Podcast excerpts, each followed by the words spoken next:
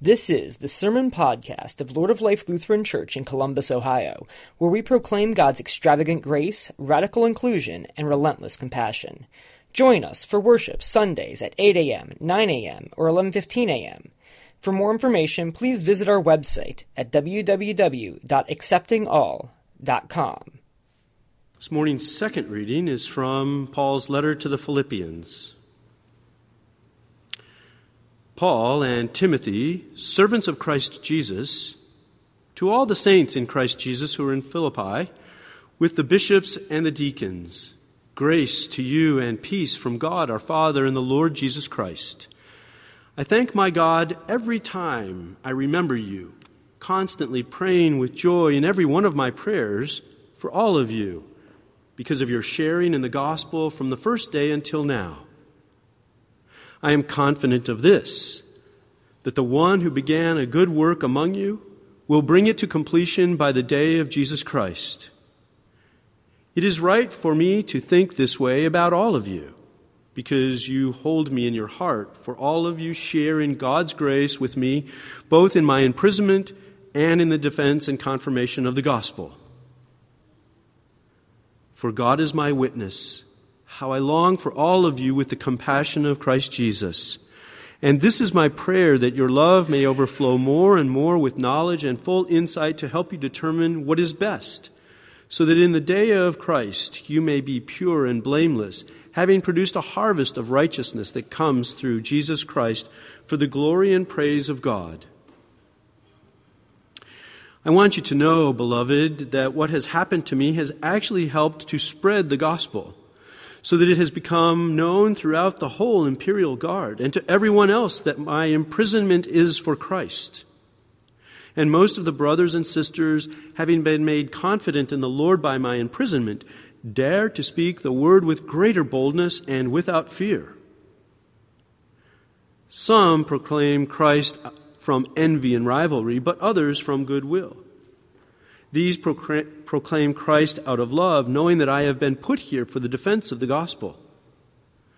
The others pro- proclaim Christ out of selfish ambition, not sincerely, but intending to increase my suffering in my imprisonment. What does it matter? Just this that Christ is proclaimed in every way, whether out of false motives or true, and in that I rejoice. Yes, and I will continue to rejoice, for I know that through your prayers and the help of the Spirit of Jesus Christ, this will turn out for my deliverance. It is my eager expectation and hope that I will not be put to shame in any way, but that by speaking with all boldness, Christ will be exalted now, as always, in, in, in my body, whether by life or by death. For me, for to me, living is Christ, and dying is gain. If I am to live in the flesh, that means fruitful labor for me, and I do not know which I prefer. I am hard pressed between the two. My desire is to depart and be with Christ, for that is far better. But to remain in the flesh is more necessary for you. Since I am convinced of this, I know that I will remain and continue with all of you for your pro- progress and joy in faith, so that I may share abundantly in your boasting in Christ Jesus when I come to you again. Only live your life in a manner worthy of the gospel of Christ, so that whether I come and see you or am absent and hear about you, I will know that you are standing firm in one spirit striving side by side with one mind for the faith of the gospel, and are in no way intimidated by your opponents. For them, this is evidence of their destruction, but of your salvation. And this is God's doing. For he has graciously granted you the privilege not only of believing in Christ, but of suffering for him as well, since you are having the same struggle that I saw, that you saw I had, and now hear that I still have. Holy wisdom, holy word.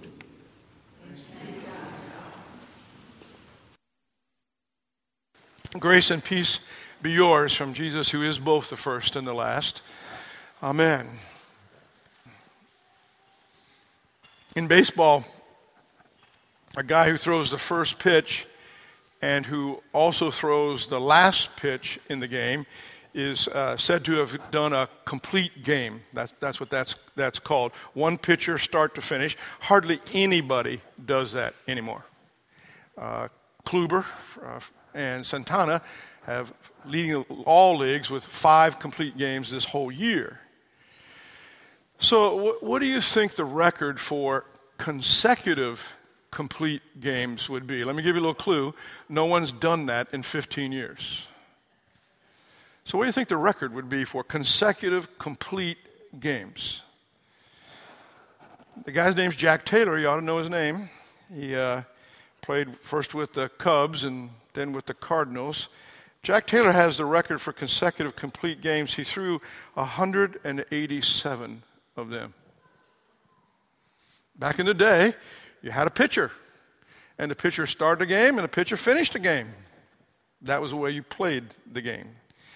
Today, it is what we call a whole different ballgame. Gustav Whitke was the pastor of St. John Lutheran Church in Pocahontas, Missouri. He came right out of seminary in 1925. He stayed until 1960. He didn't retire, he died. And every day I, I walked past his tombstone on my way to work. And the first week I said, I'm, I'm the next Gustav Whitke. And I left after three years. Here's why I told you that. You ever start anything and then quit? Um, and then maybe wished you hadn't? Um, music lessons, dance lessons. I remember my parents thought I was going to be the next great trombonist. I couldn't handle that. I quit.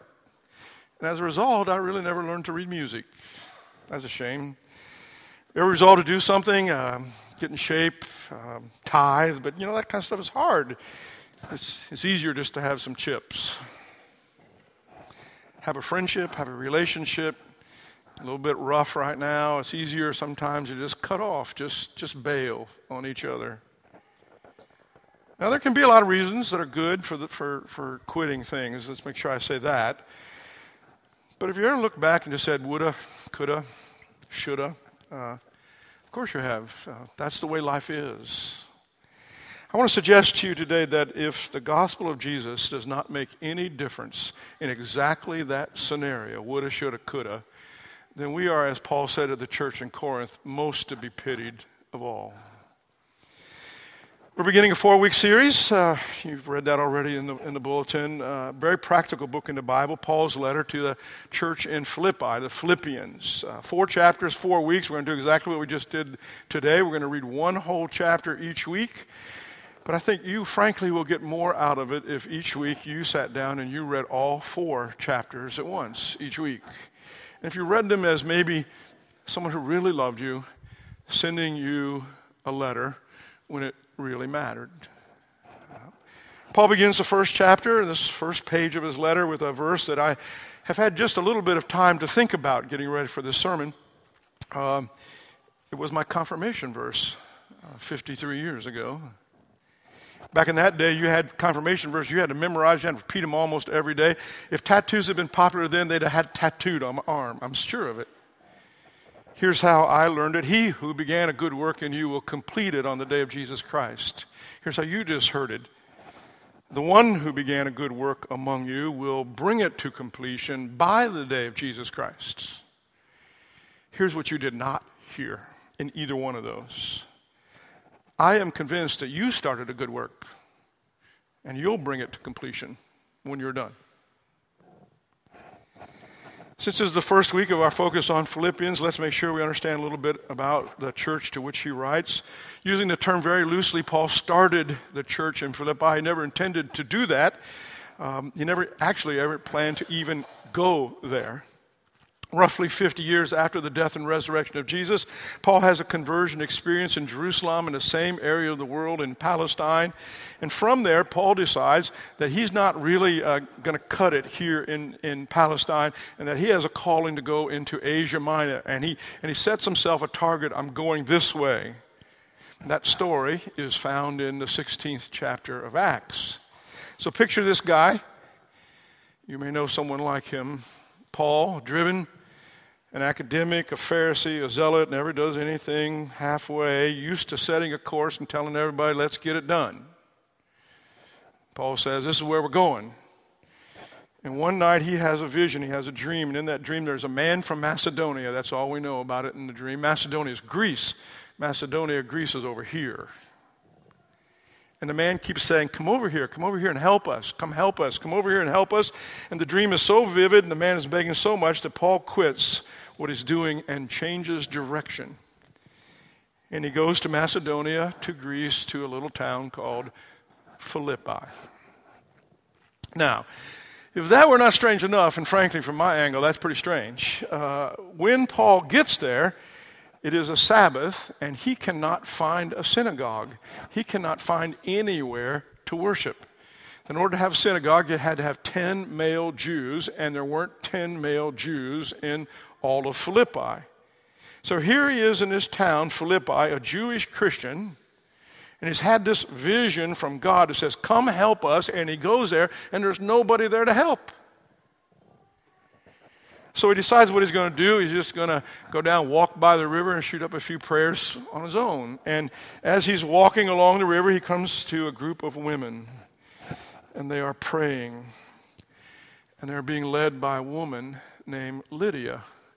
And she is a woman of some means. She's a businesswoman. She's a Gentile. She's Greek. Let me say that another way. She's not male she's not Jewish, and she don't know Jesus.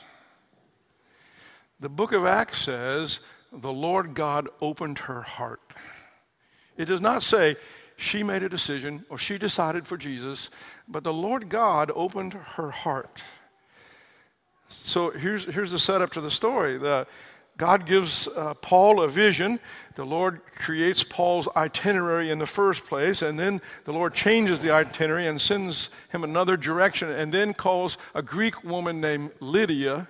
And she says to Paul, If you believe in this Lord Jesus that you claim, and if you believe that I believe, then you need to come to my house today, and we will worship that God together. And he does, and they do which, by the way, breaks about a dozen Jewish laws. And it is the beginning of what we know as church. Church in Philippi. And that's whom this four chapter letter is written many years later. Here's the backstory to the backstory. That's the first church in the continent of Europe.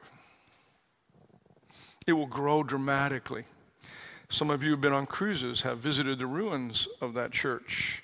Think about the great tradition of the Christian church in all of Europe and the Western Hemisphere. And it starts with a vision and a guy named Paul and a woman named Lydia and a church, www, accepting all, in a place called Philippi. Now, I want you to hear that no human being ever whiteboarded something like that. Nobody sat down and said, Hey, I got a strategic plan how we're going to start this first church.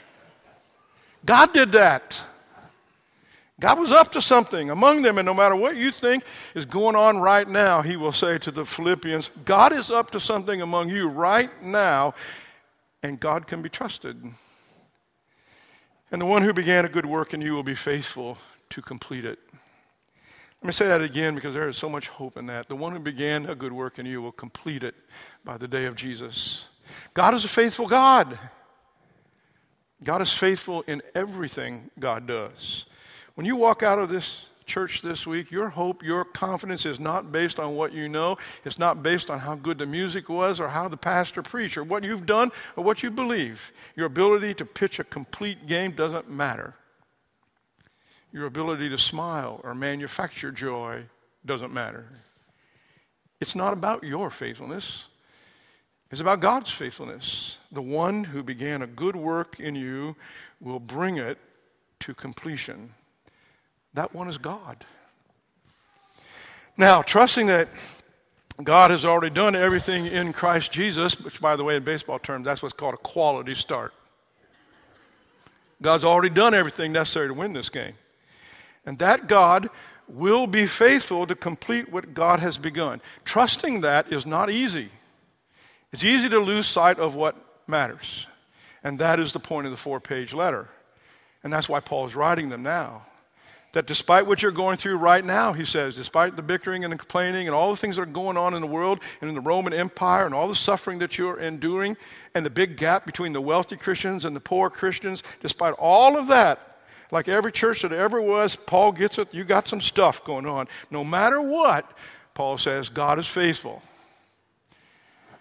I'm starting to worry about. It didn't work at eight. I thought it might work here. You tell we're Lutheran. Somebody would have said amen. I mean, just somebody would have just frankly said amen.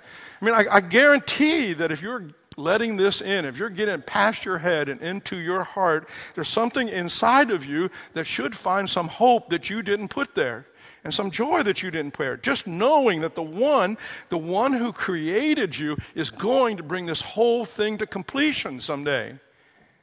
He's the starter and he's the closer. He's the Alpha and Omega. He's the first and the last. He's the sower and the reaper. He's the author and the perfecter of the faith. He was, He is, He shall be. Even death and the grave cannot stop Him. God is faithful.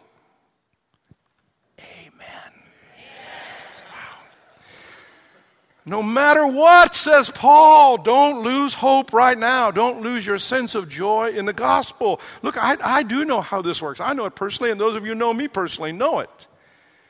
You've been praying about something and for someone. Maybe they're ill, maybe they're suffering. Maybe you've been praying for years. Seems like nothing is happening. Don't quit praying, no matter what, because there is someone answering your prayers. And you're a parent, you have a child going in a direction that's just killing you as a parent. Keep loving, keep praying, doing all the right things. There is someone more powerful, more faithful than even you who keeps the promises and you're on some kind of spiritual quitting point where you said, I've, I've had it with this, and you're trying to walk with God, but it's hard, and it, it's easy to get discouraged. And you know that you can quit. You know you can, and you can quit any time, but God's not going to quit. Maybe God wants you to make a dent in the poverty of the world, the injustice of the world, and sending a couple hundred bucks to a Lutheran disaster response or 1,200 100 buddy bags just doesn't seem to make a difference. But it does because there is one who is bringing to completion what has begun. And I can think of a thousand scenarios, and they're overwhelming sometimes. Each and every one of us is tempted to throw in a towel. And yes, it produces anxiety and sometimes depression, and quitting layers shame on top of even that. You want to pitch a complete game, but you can't. 10 days from retirement. Don't think I don't know that. I'm passing on today my confirmation verse. If it was up to me, I would have it tattooed on you. the one who began a good work in you is faithful and will bring it to completion. Look, no matter what, God is faithful. There is hope, there is joy. It is not possible on your own, never has been. You might get a few good innings now and then. You might even get a quality start, but you cannot finish. We can do what we can do, keep the faith, run the race, says Paul, and we ought to do just that. Of course, we ought to as witnesses of Jesus, but sometimes, even knowing that, it is not enough to complete the game ourselves. And at those moments when you really struggle with that. What you might need more than anything else is just somebody to sit down and send you a good four page letter and remind you where this whole thing began. Sometimes you just need someone to remind you that no matter what, the one who began a good work is faithful. Amen.